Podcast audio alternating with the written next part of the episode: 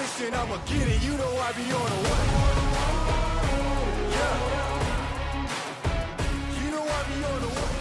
All right, what's up, everybody? Welcome to the Fight Against Mediocrity podcast. Today's guest is Marley Jaxx. She is a globally recognized expert in video creation, YouTube growth, and content strategy. She's been featured in the media for her inspiring approach to what she has termed 1% content creation to differentiate her style from the 99% of content that is bland, boring, and uninspired, as well as for directing and producing the documentary I Got Canceled and Did It to Myself.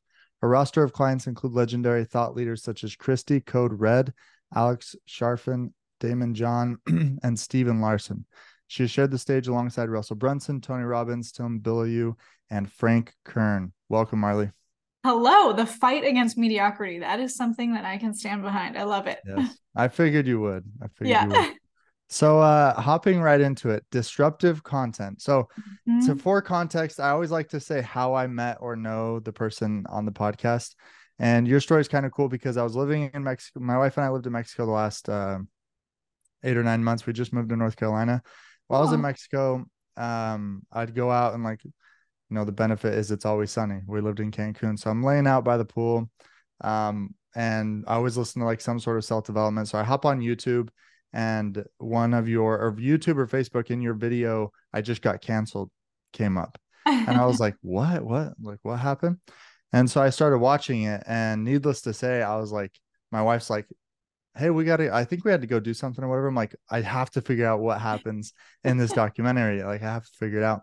And then it was cool because a few months ago we met in person at uh, Russell Brunson's um, research center groundbreaking. So really Yeah. cool. And I actually want to talk about that disruptive content. What does that Oh. mean? And why is that such a core to you and your brand? well, I love that you've seen the documentary because that was like that was the beginning of it all. That was the uh the origin story of disruptive content for me. Uh, The year prior, I was trying to put out like quantity of content to try to get bigger, grow a bigger audience. I'd been working on YouTube for five years at that point and was like, why am I so stagnant? Like, do I just need to create more? And there is some truth to like, yes, quantity brings quality. So, however, quality I would say is more important. Like, you look at someone like Mr. Beast, Mark Rober, some of the biggest YouTubers, they'll put out a video once a month and like, they don't even necessarily need to have a regular schedule. Just people know that they have a reputation for having such great content that people will jump to it when it comes. But for me, I was just like burning out on creating content. I was so I was bored of what everyone was doing, what all the examples were, all these formulas that were proven but stagnant. And I was just like, I don't want to do this anymore. So I took a break from content for a while. And um, you know, I like when people talk about like, what did you what what did you want to do as a kid? Because often that like what you want to be when you grow up when you were a kid turns into like your hobbies or what you what you actually end up doing. And when I was a kid, I always wanted to make movies. And I was like, well, what if instead of me making these how-to videos that we see everyone else making, that I treat my YouTube channel as if it was like my Hollywood. And so I um at the beginning of January, I assembled a team and like I have the best I think I have the best production team outside of Hollywood, just such incredible talented people and we were like you know I I researched like how many channels actually reach 100,000 subscribers on YouTube and only 1% do. So that became kind of the the mantra of like we do what the 1% do what the 99% are not willing to do. And so we I started looking at like okay, well what would the opposite be? What do the 99% do? Well, the 99% are eager to fit in. Fitting in is failing. Uh, they are playing it safe. Playing it safe is risky. They're avoiding criticism. Avoiding criticism is boring. I love the book um, Purple Cow from Seth Godin. He's like, people who have projects that are never criticized are the ones who ultimately fail. The people don't rave about ordinary. Like we don't we don't care about status Yeah. quo. And so I was like, how do I do just the most bold, audacious thing with this first piece of disruptive content? And we came up with the idea of canceling myself. How do we could we do an experiment speaking about cancel culture because it's a topic that is quite cultural. People are, you know, triggered by it and uh people are jump to to jump on drama And so we wanted to make this documentary that I don't know if I should spoil it. There's a major plot twist at the Don't end. don't spoil it. Yeah, don't spoil Yeah. it because I want people to go watch it. Yeah, me too. But I'll just say there's a major plot twist at the end. Yeah. So that will make people want to stay to the end. Um, and uh, if people saw it happening in re- there, there's like two reactions. There's the people that saw the just the documentary on its own, and then there's the people that saw the documentary when we were filming it. And uh, it turned into quite the publicity stunt. And uh, we had people that loved it and we had people that hated it. But it was funny that, I mean, it made them both sides talk about it and are still talking about it months later. So that's a great example of disruptive content that it's not something just that just drowns in the algorithms. It's something that people are still talking about months and years later. Yeah, no, hundred percent. I mean, there's Dan Kennedy says if um you haven't made someone mad before noon, you're not marketing hard enough. Uh huh. And um, I've heard Darren Hardy say this is what really shaped it for me. Darren Hardy once said that the president of the United States may only win 51% of the votes, meaning that 49% of the people he's leading either don't like him or didn't vote for him or something. So you can never Mhm. be, you know, um, you can never be liked by anybody if you want to do something significant in this world. I mean, even Jesus, right? Like, did Great no wrong, but yeah, great example. So, um, have you ever read the book 16 Word Sales Letter? Nope. I'm gonna write it down. It's really, it's a really short read. It's a really good book, but um, in there, it's actually phenomenal. I can't remember who recommended it to me, but he talks about how the human brain is puts things in buckets Mm. and if something's familiar then we just automatically put it in that bucket so that we can just go along with our life and not have too much disruption and Right. so when you're sending it's specifically about emails but when you're sending emails if it's just they they immediately know like oh it's just about this. They'll just skip over it skip over it. So that's why i love what you're doing so much. And uh, so you said something um really important. You said it was just your gut right? Your Mhm. gut instinct was man this is it's stagnant something's wrong. And so nobody told you no there wasn't a course or a program or a coach who's like you should do a cancel culture video. It's just your gut your intuition how important is it as an entrepreneur to follow your intuition and how do you recognize that Oh, that's a cool question. Um, I mean, I think we all uh, intuition is like a muscle. Like the more you use it, the more you'll, the more you, I think, have that capacity. Um, and yes, logic and data is so important, but then from there to, you know, be like, how does this actually feel? And what could I do to to switch things up in a way that, you know, is non-obvious, is unpredictable. And so yeah, for me, I was like, I've been in this like content hamster wheel and it feels like every time I do something that steps outside of the comfort zone or outside of the status quo, it's scary, but it always pays off for me. Like there's always that, you know, that reptilian part of your brain that's like, no, we want to keep your brain is designed to keep you safe. But I think your brain also has that intuition that if you follow that, that's where, like on the other side of that resistance is where the gift is. Yeah, 100%. Um, I asked that because historically, for me personally, it's been very much like, well, what does insert whatever thought leader, you know, we all Mm. follow. And what does this person say I should do at this step? And I realized that you can only get so far until you have to be like, well, what do I think I should do? Mhm. What's the unique thing that I'm going to do? So I thought that was really cool that you just shifted from what everyone else was doing and did that. Um, so one more question on this this topic. So you're consulting someone, maybe it's a new business owner, maybe they're more mature business owner, and they're wondering, how do I um, create 1% content? What's your Mhm. advice to them? Yeah. So we have we have many different kind of frameworks that we use, but ultimately it also comes down to creating your own. And so we do this thing called content personality syncing, where we look at, well, what's your business? We'll obviously reverse engineer the outcome that it's not disruption for the sake of disruption. We're actually leading towards something that moves the needle in our economy, our business, our audience.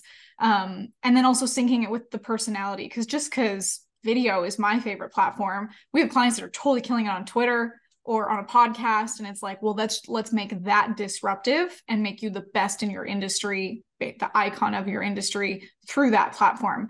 Um, so first it's like it's like tearing apart you know who are you? What's the origin story? What who's the enemy? What's the current noise in that industry that we can ride? Because there's there's already noise. There's already something that is sucking up the reserve of attention and we don't have to go create attention. We can hijack attention. So it's often like a lot of interviewing to pull out the message and then coming up with the path by like researching what's currently happening that uh yeah like i said we can hijack. Because you and you mentioned something you have to have an enemy. Mm-hmm.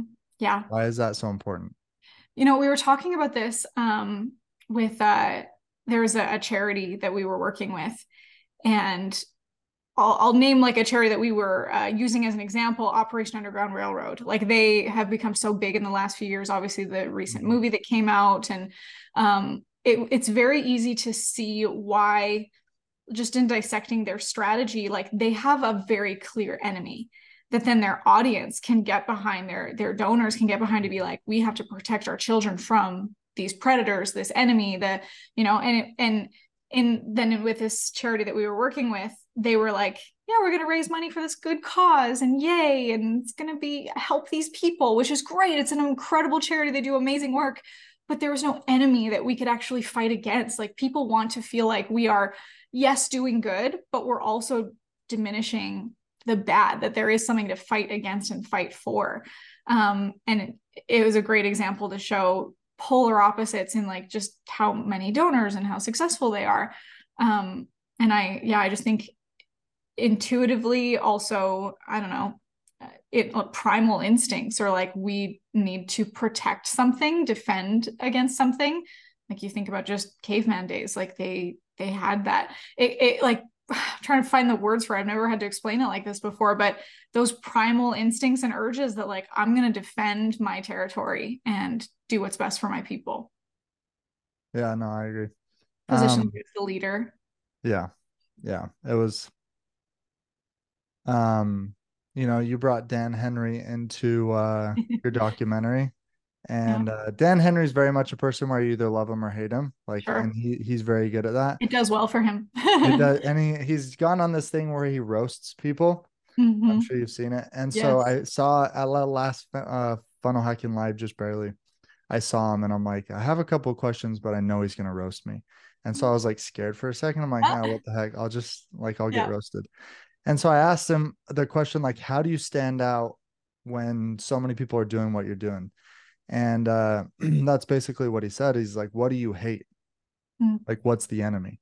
Yeah. um and i mistakenly said like what's my pet peeve? And he's like don't ever say that word again. Like it needs to be stronger than that. Like it Right. anyway so that really stuck with me and i'm glad i got roasted by him because i'll never forget that That's Um, so powerful. Yeah. And even like that kind of strong emotional reaction, people don't take action until they feel something. Yeah. So if it's lukewarm, if it's mediocre, just like you said, it's familiar. They'll just be like, okay, whatever, put it in the familiar box. But when it gets the strong reaction, that's when people remember things. I even say this to our clients or even to my team like, when you look at a piece of your work, whether it's a something you wrote or a video or even just how you performed in a meeting. Do you look back on that and have a strong strong emotional reaction yourself to be like i nailed it. That was a banger. I'm so proud of that. My past and my future self will be proud of that. I kind of call it like the future self test. Um, did it give me an emotional reaction or was it just like eh, it checked a box?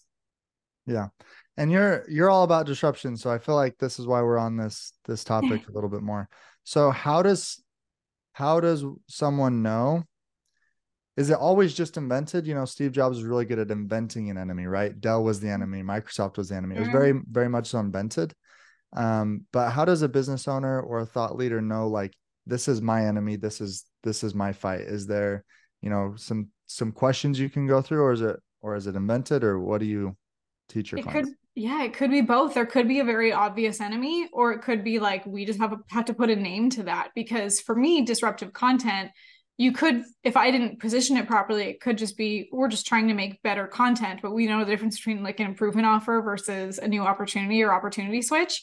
We have to make it an opportunity switch by presenting the enemy as like obscurity. The before and after of disruptive content is either like you're stagnant, you're mediocre, you're lost in obscurity, you're drowning in the algorithms versus people can't stop talking about you. You are you're creating iconic, constantly talked about content. We don't want to be obscure. We're not the 99%. We're not in status we are allergic to status quo. And so creating that kind of language it's been so cool to even see the audience see those polar opposites and start using that language too. And that's when you know that you've you've hit on something when the audience starts using that language even without you having to keep spreading it your audience starts spreading it. Yeah no that makes sense. You mentioned something you said future self and mm-hmm. uh, that's a big benjamin hardy uh-huh, i have his book right in front of me and uh, since Funnel Hacking Live, I've been diving into a lot of his yeah. books. 10x is easier than 2x. Willpower doesn't work. All those. Um, and I know you're a big Benjamin Hardy uh, fan. Definitely. So, um, how has the concept 10x is easier than 2x transformed your business?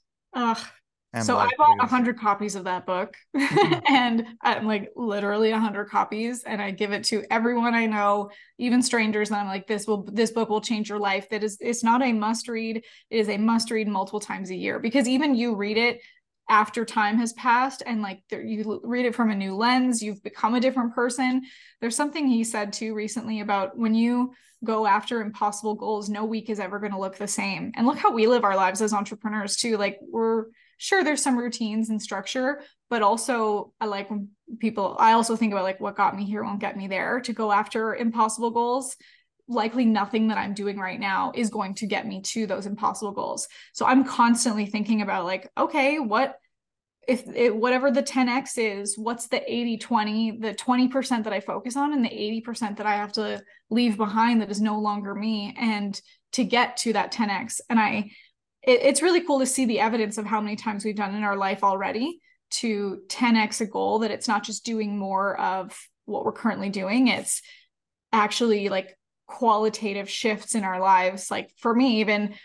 i mean i like his example of like when you go from crawling to walking that is a 10x um, when I, i'm from canada when i moved from canada to the united states that was a 10x um, even things that can be uh, hard, challenging in your life. Like when I went through a divorce, obviously devastating time, like really challenging in my life. But on the other side was a 10x. And so it's really cool to think about eh, whatever the next 10x is. It's like I'm going to completely change as a person in my mindset, in my routines.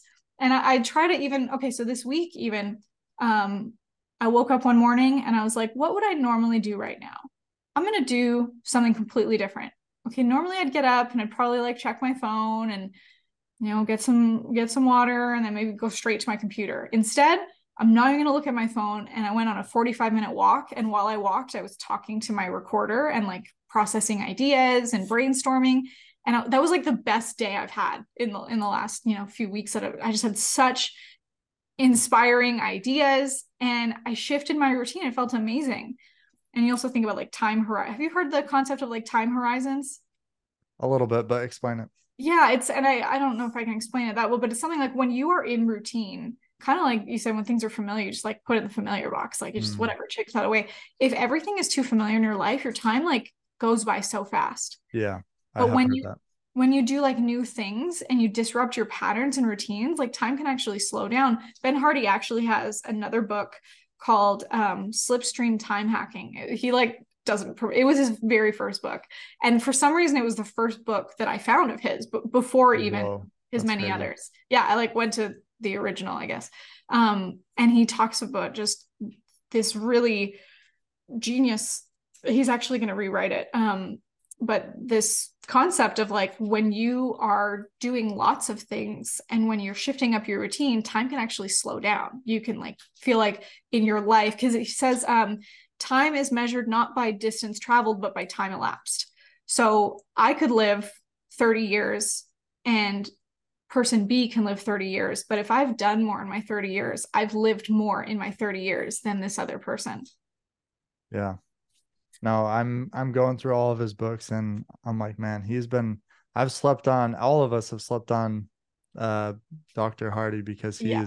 he's rocking the world. But that's what's so cool about it is he really built it up in silence and now I feel like who not mm-hmm. how and gap and the gain were good, but I feel like 10x is easier than 2x is really like blowing it up. So Yes, I can't win. And now it's like anything he does, like he's had he has that reputation now of anything he does, we need to jump on it because it's has such a good reputation. It's going to change our lives. I can't wait to see what the next things he does. Here's an interesting. So I just hosted a mastermind in uh, Nashville, and that was one of the themes was 10x is easier, easier than 2x. And one of the questions was, how do you know it's the right 10x school, or how do you know? And this is more of maybe opinion than like this is the way, but I want your opinion on how do you know it's the right 10x goal and how do you know it's a good 10x goal? I mean, probably if it scares you, you know, when people say if your goals aren't don't scare you, they aren't big enough. Um, but also I'd say if uh if you don't know how to achieve them, like you're not supposed to know how to achieve impossible goals because then that means you're operating from your past self instead of requiring your future self. And if you're religious too, like I heard uh, a mentor that I have talking about, he had two pathways he could go. And he's like i could go this pathway which is like easy. It's you know safer. I've done it before. I know i can do it again. Or i can go to path number two that i have no idea how i'm going to do it. I have no it it's so scary. It it's risky. I haven't done this before. And it's going to require god to to get there and it's like well then isn't the answer obvious which one should you do Yeah. No, I love that. Um, so in your entrepreneurial journey, um, I just recently found out about you. I mean, when really when I watched the cancel culture video. Um, but as I've watched more of your content and more of your videos, it's been cool to see your growth. And correct me if I'm wrong, but it really started, you know, all, as a social media um, marketing manager, right? Yeah. And then as you grew, you know, you went through all the typical growing pains of an entrepreneur. And I'd like to touch on those a little bit. yeah What were some of what are some of the most important lessons um, you learned as you grew from solopreneur to entrepreneur to, you know, scaling your business that if you could go back and like shake younger Marley and be like, don't make these mistakes, what would those Gosh. be?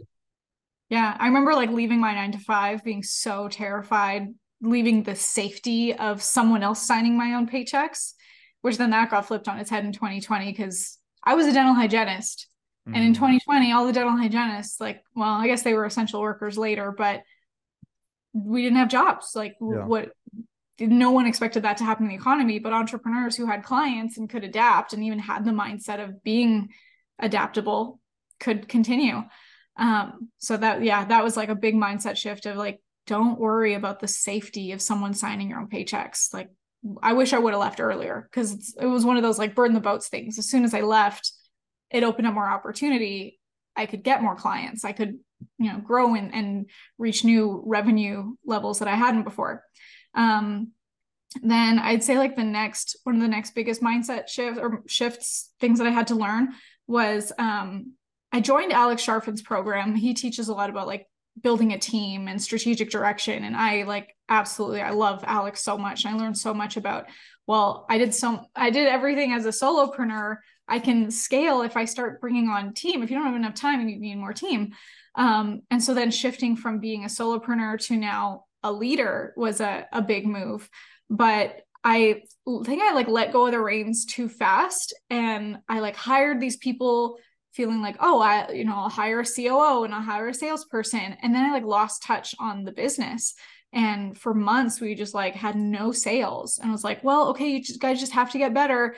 But at one point I was like, I was in debt. I couldn't couldn't keep everything afloat anymore. So I had to let go of everyone. And I got back on sales calls. And guess what happened? Like things went up again because I was actually communicating with my clients to understand their pain points, their needs, and shift my offer to it. Like the very basic of marketing is being in a relationship with someone and caring enough about them to help them solve their problems. And I was like, oh, I have this team now and I'm supposed to be a visionary and like separate myself. That's not true. I think at every stage of your business, you need to be in communication with your customers to understand what they need and uh, and be able to serve them in their exact needs. And also just that I did not have a pulse on our numbers. I didn't move fast enough to be like, oh, sales are slipping.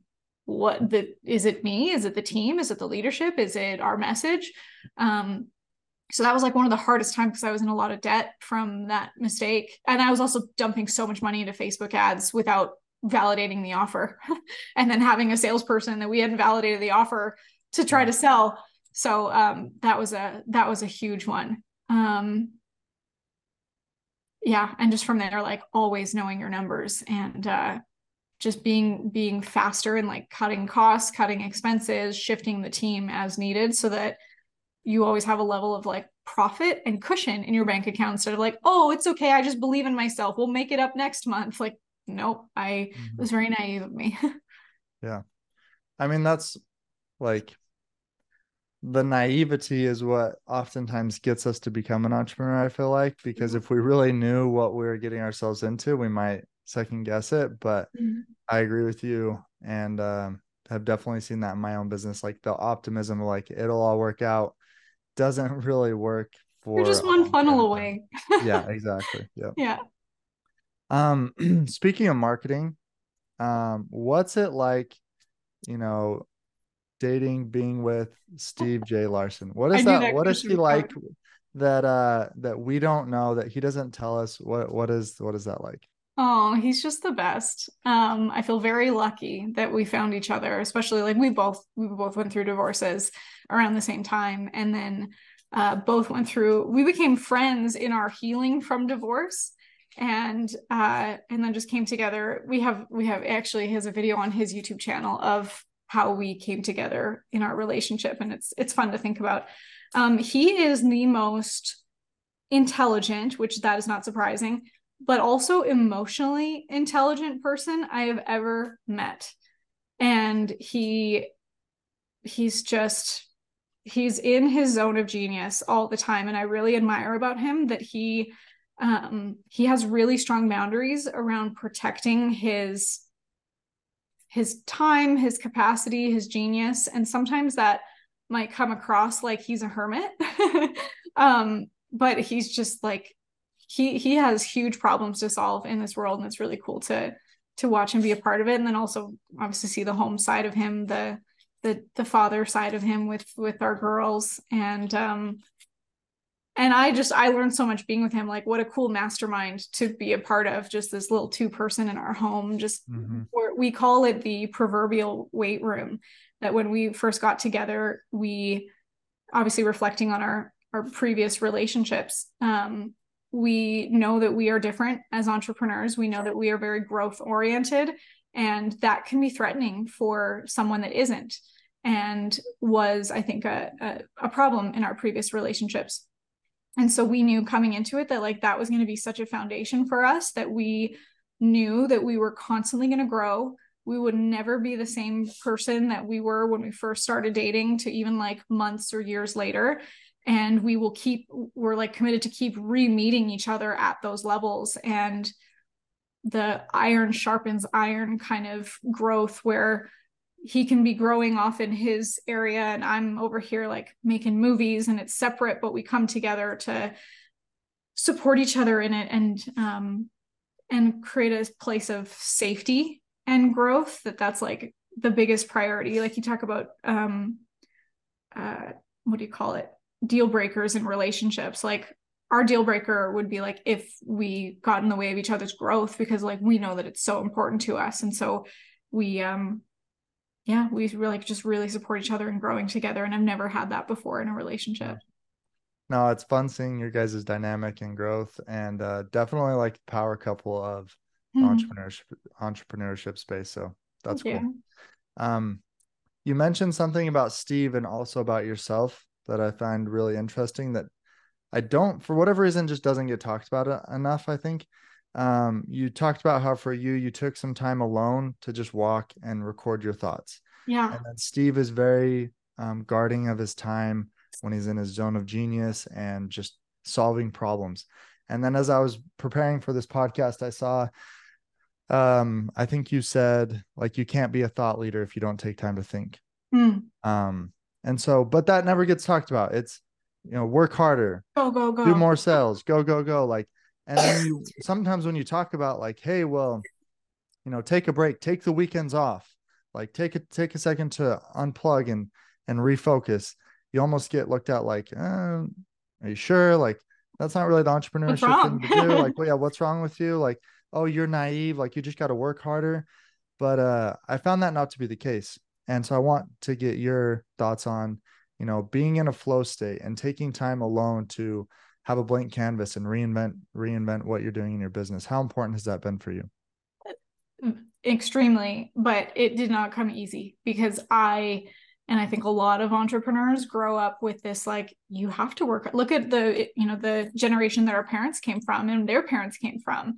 Like my my grandfather and i actually lived with my grandfather for about four or five years when he was in his late 80s i helped take care of him and he would constantly save everything. Like every single yogurt container like we had piles of them. Like they were under his bed and i had to like take them out and hide them and throw them away without him noticing or else he'd be like no don't take that. I have to save it. Like back then they you know they were in scarcity and they had to work really hard to earn their living and then that gets passed down to our parents and our parents grow up with this i have to work really hard so that i can support my family and that my parent you know it's also this like productivity based self-worth that the industrial age placed on us. And then that gets passed down to us. So for me it was like you have to work before you earn your play before you can rest. Well how does that affect an entrepreneur growing up that then we're like I can't stop working. I have to hustle yep. before I can play. And then that play never comes because the work is yep. never done. Mm-hmm. And at some point, you're just destined to burn out. And so I've burnt out multiple times in that pattern, in that cycle, and um, had to like go through multiple rounds of even hearing, like, hey, rest and play first so that you can bring your best to your work. And it's like, yeah, yeah, yeah, whatever. I don't believe you. I'll do it later. Yeah. I'll finish this and then I'll play. I have I have rarely gone on a vacation where I wasn't working and I'm actually going on vacation next week and I'm like this is it like this is for sure the time and I actually teased my team I'm like you're going to have a hard time getting a hold of me like this is I actually feel ready and excited for it um but you know my past self would have been like oh my gosh, is everything going to break? And what's on fire? Like, I need to check in. And if I let go of my phone for an hour, the sky will fall. Um, but even in just these little glimpses in just my personal therapy development work that I've done over the last year, I see the evidence that when I take time to think and breathe, my best work comes from it. And um, I've also just learned about my own personality. Um, I love, you know, enneagram and human design and all the things that can you know help me learn a little bit more about myself. I know some people are skeptical about it but it's been a really cool tool for me. One of the things i learned about myself is i'm a, a mental projector meaning that like i learn the most and i can process my ideas by me speaking. Um, other people might just like they'll feel it out. They'll they'll be able to just think through something. They'll feel it in their gut. They'll feel it in their heart. For me i have to talk and so that's almost been like a part of my routine ever since I started doing that uh, routine the other day. But I'm like, I'm going to do this forever. I, I, love going for the walk and just like talking to myself. It's kind of funny that I'm talking to mm-hmm. myself, but I record it. And then um, I, I like recording it on Otter. So it automatically transcribes it. Mm-hmm. So then I mm-hmm. can read through it. I'm like, mm. that's a piece of content right there. Or I need to tell that to my team. Or that was a really, oh, I have to remember to, you know, tell Stephen that. Let's plan for that later. Um, so it's been a really cool way of uh, me you know learning more about myself and and realizing that actually the more space i give myself that's how you become a visionary. I heard this thing about steve jobs the other day that um and even you can hear this from like david goggins. When david goggins sets a goal he then creates the environment that's going to support that goal. Um, there's a story from steve jobs that someone like got in his car and was like oh my gosh like what happened? You've been robbed He's like, what are you talking about? He's like, your stereo. It's not like it's been pulled out. He goes, yeah, I pulled it out. Why did you do that? Well, because I have a 45 minute drive to and from work. And if I have the stereo, like I'll listen to music instead of think about Apple. And so I thought about that for me. How do I create these environments for myself where I give myself time to think and create it almost like a like a habit loop that I love how that feels. The cue is I wake up in the morning, go outside, and you know, I still have my phone on uh, do not disturb, whatever, and just turn on the recorder. And that gives me the dopamine hit that is equivalent to maybe me scrolling on social media, but that one actually feels better and creates more long term results. um, that I really like. I actually Yeah. now don't remember the original question, but that was a fun little tangent to go on. No, that that was it. It was uh why why is it so important to take time to think think, and not be hustle, hustle, hustle all the time? And uh, you know, they talk about it in 10x is easier than 2x having free days, right? Yeah. Um, That gave me anxiety the first time I read it though. I was like, what how? A free day what am I supposed to do? Just sit? I'll have to at least putter around the house or do something productive. yeah. Rework that. And uh, do you take free days on the weekends or when when do you plan in your free days or how do you do that now that you learned about it? Yeah, and sometimes sometimes I'll like to do some like creative work on the weekends because Yeah. there's no meetings and no one is reaching out to me, although it's very easy to put on on do not disturb. But I'll take for sure like at least one day where it's like I don't even touch my phone. I mean, sure I'll touch my phone, but like no messages, Yeah. no no work, no Slack. Um but, but and then I I love it. And then by Monday I'm like, I want to do that more. Oh dang, I have meetings today. Yeah, no. I read a book. I can't remember off the top of my head what it was called, but basically they did this huge study on, you know, taking a bre- break, um, taking a rest from your work. And they said that when you stop working, when you stop focusing on your work consciously, your unconscious is still working on those problems. Hmm. And so that's why they said basically that's why when people are in the shower and they have these like aha moments, it's because your unconscious is working on those problems and just pops in the idea when when it's there and ready. So Yeah, I always Um, get my best ideas in the shower, while driving, or like in those moments right before falling asleep.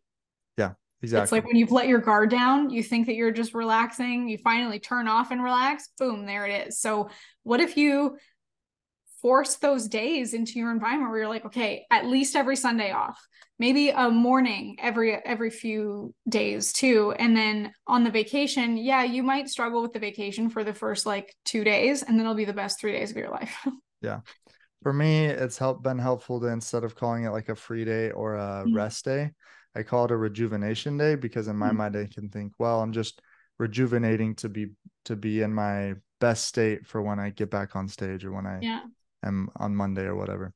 Bill Um, Gates goes on think weeks. That's a cool way to call it too. Yeah. Um, which is crazy to me that we can make excuses and be like, well, I don't have time or whatever. And then Bill Gates will take a full week with a bag of books and, and go do a Yeah. think week. So, Yeah. um, cool. We spent so much time on that. Um, wrapping up here, a few more questions. I'm curious. So you've, you've been in the space a while. And one of the things that I see most new entrepreneurs struggle with is like their avatar and their niche Hmm. for whatever reason. And I think it's partially just like choosing and deciding.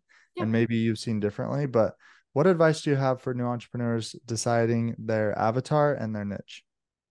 Your avatar is likely to be the before picture of you, like who you were three months ago, three years ago, whatever point in time.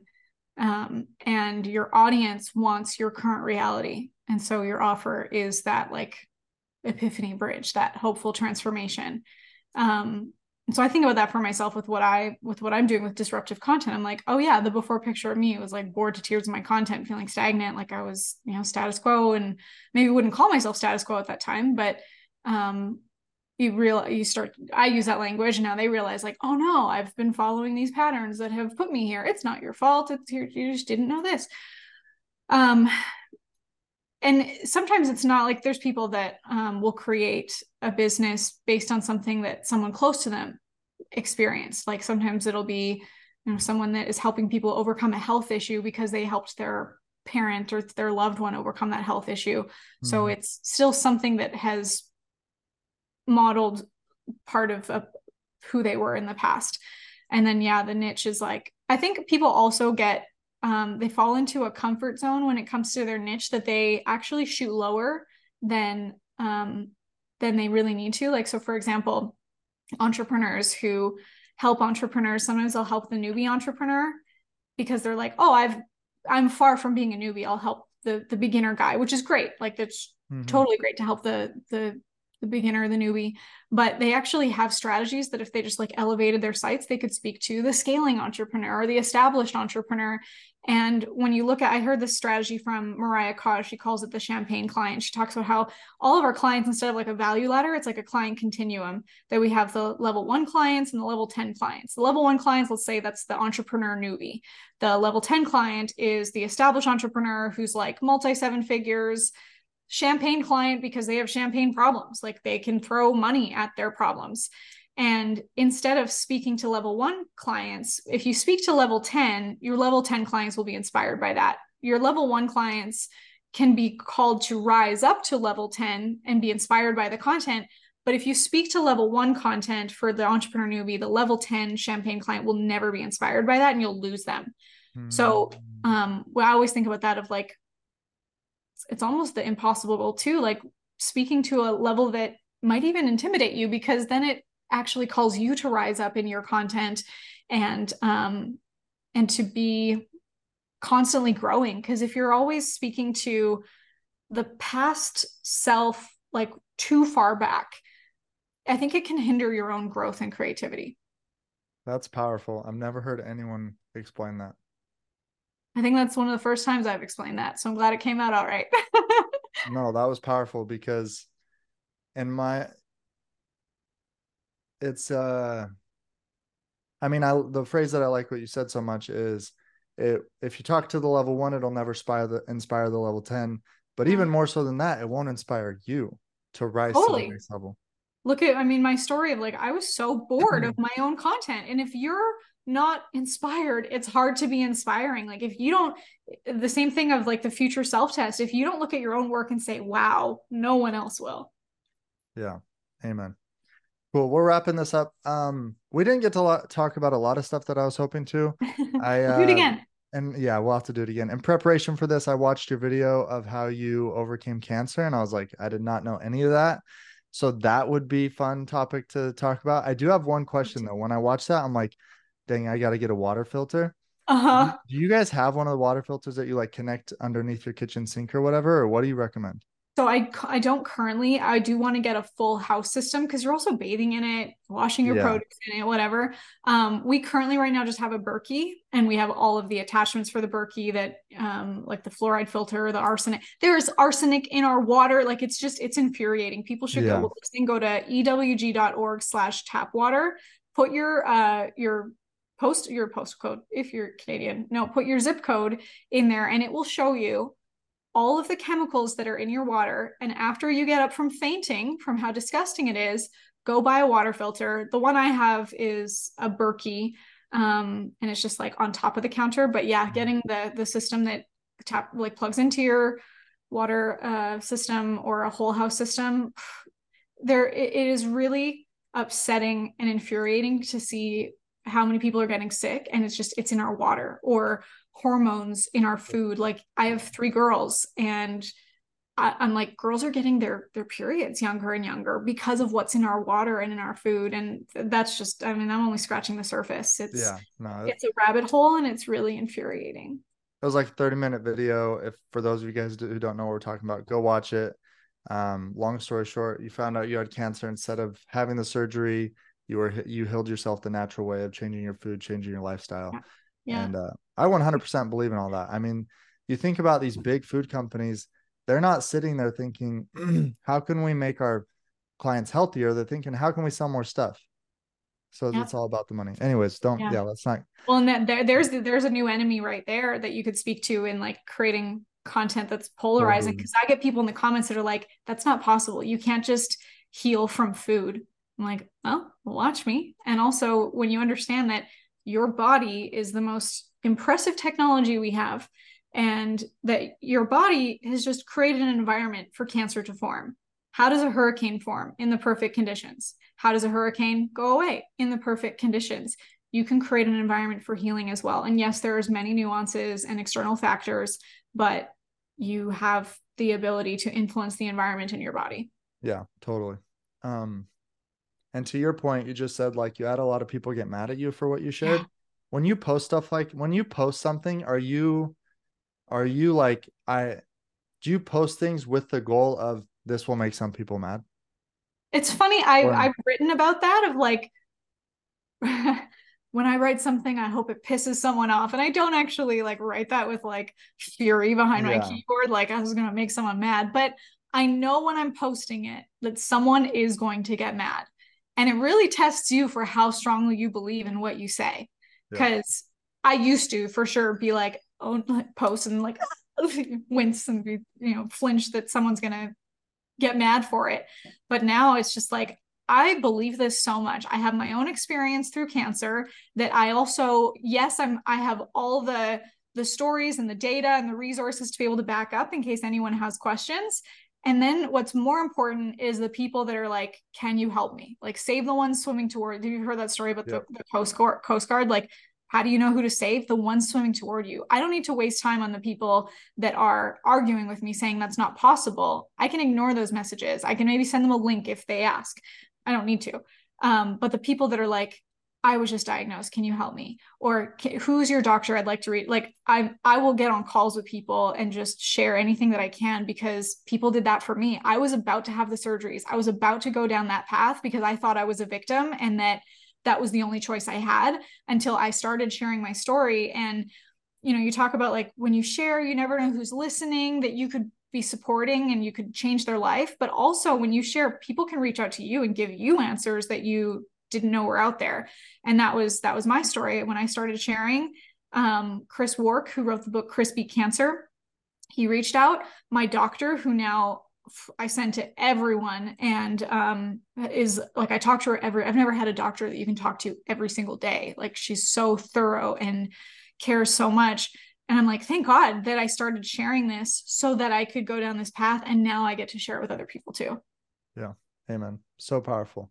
Mhm. Um, okay, so wrapping up. Um, thank you so much for being on the show. This has been so fun. We will we will have to do it again because I would love to. there wasn't there was a lot that we didn't get to dive into. But last thing, for those of you who are listening who want to learn more about Marley, she's on Instagram, YouTube, all that stuff. You can also check out VIPleadmachine.com. Do you want to tell them a little bit about what that is?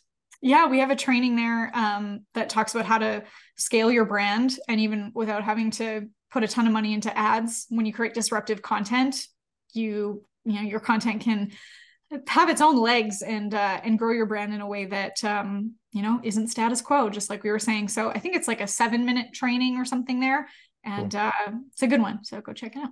Awesome. And that's VIPleadmachine.com. So, okay, last question. I ask all of our um, guests this question is what does the fight against mediocrity mean to you? Let's get fired up there. I think it's, you know, kind of what I was saying about the status quo. We are allergic to status quo. We state who the enemy is, we fight against them, and um, and are just constantly finding that 10x going after impossible goals because not everyone is equipped to do that. And I think that if we can be an example of that, maybe it'll inspire other people to join that fight as well. Amen. Okay, awesome. Thank you so much, Marley. Thank you. Mission, I'ma get it. You know I be on the what?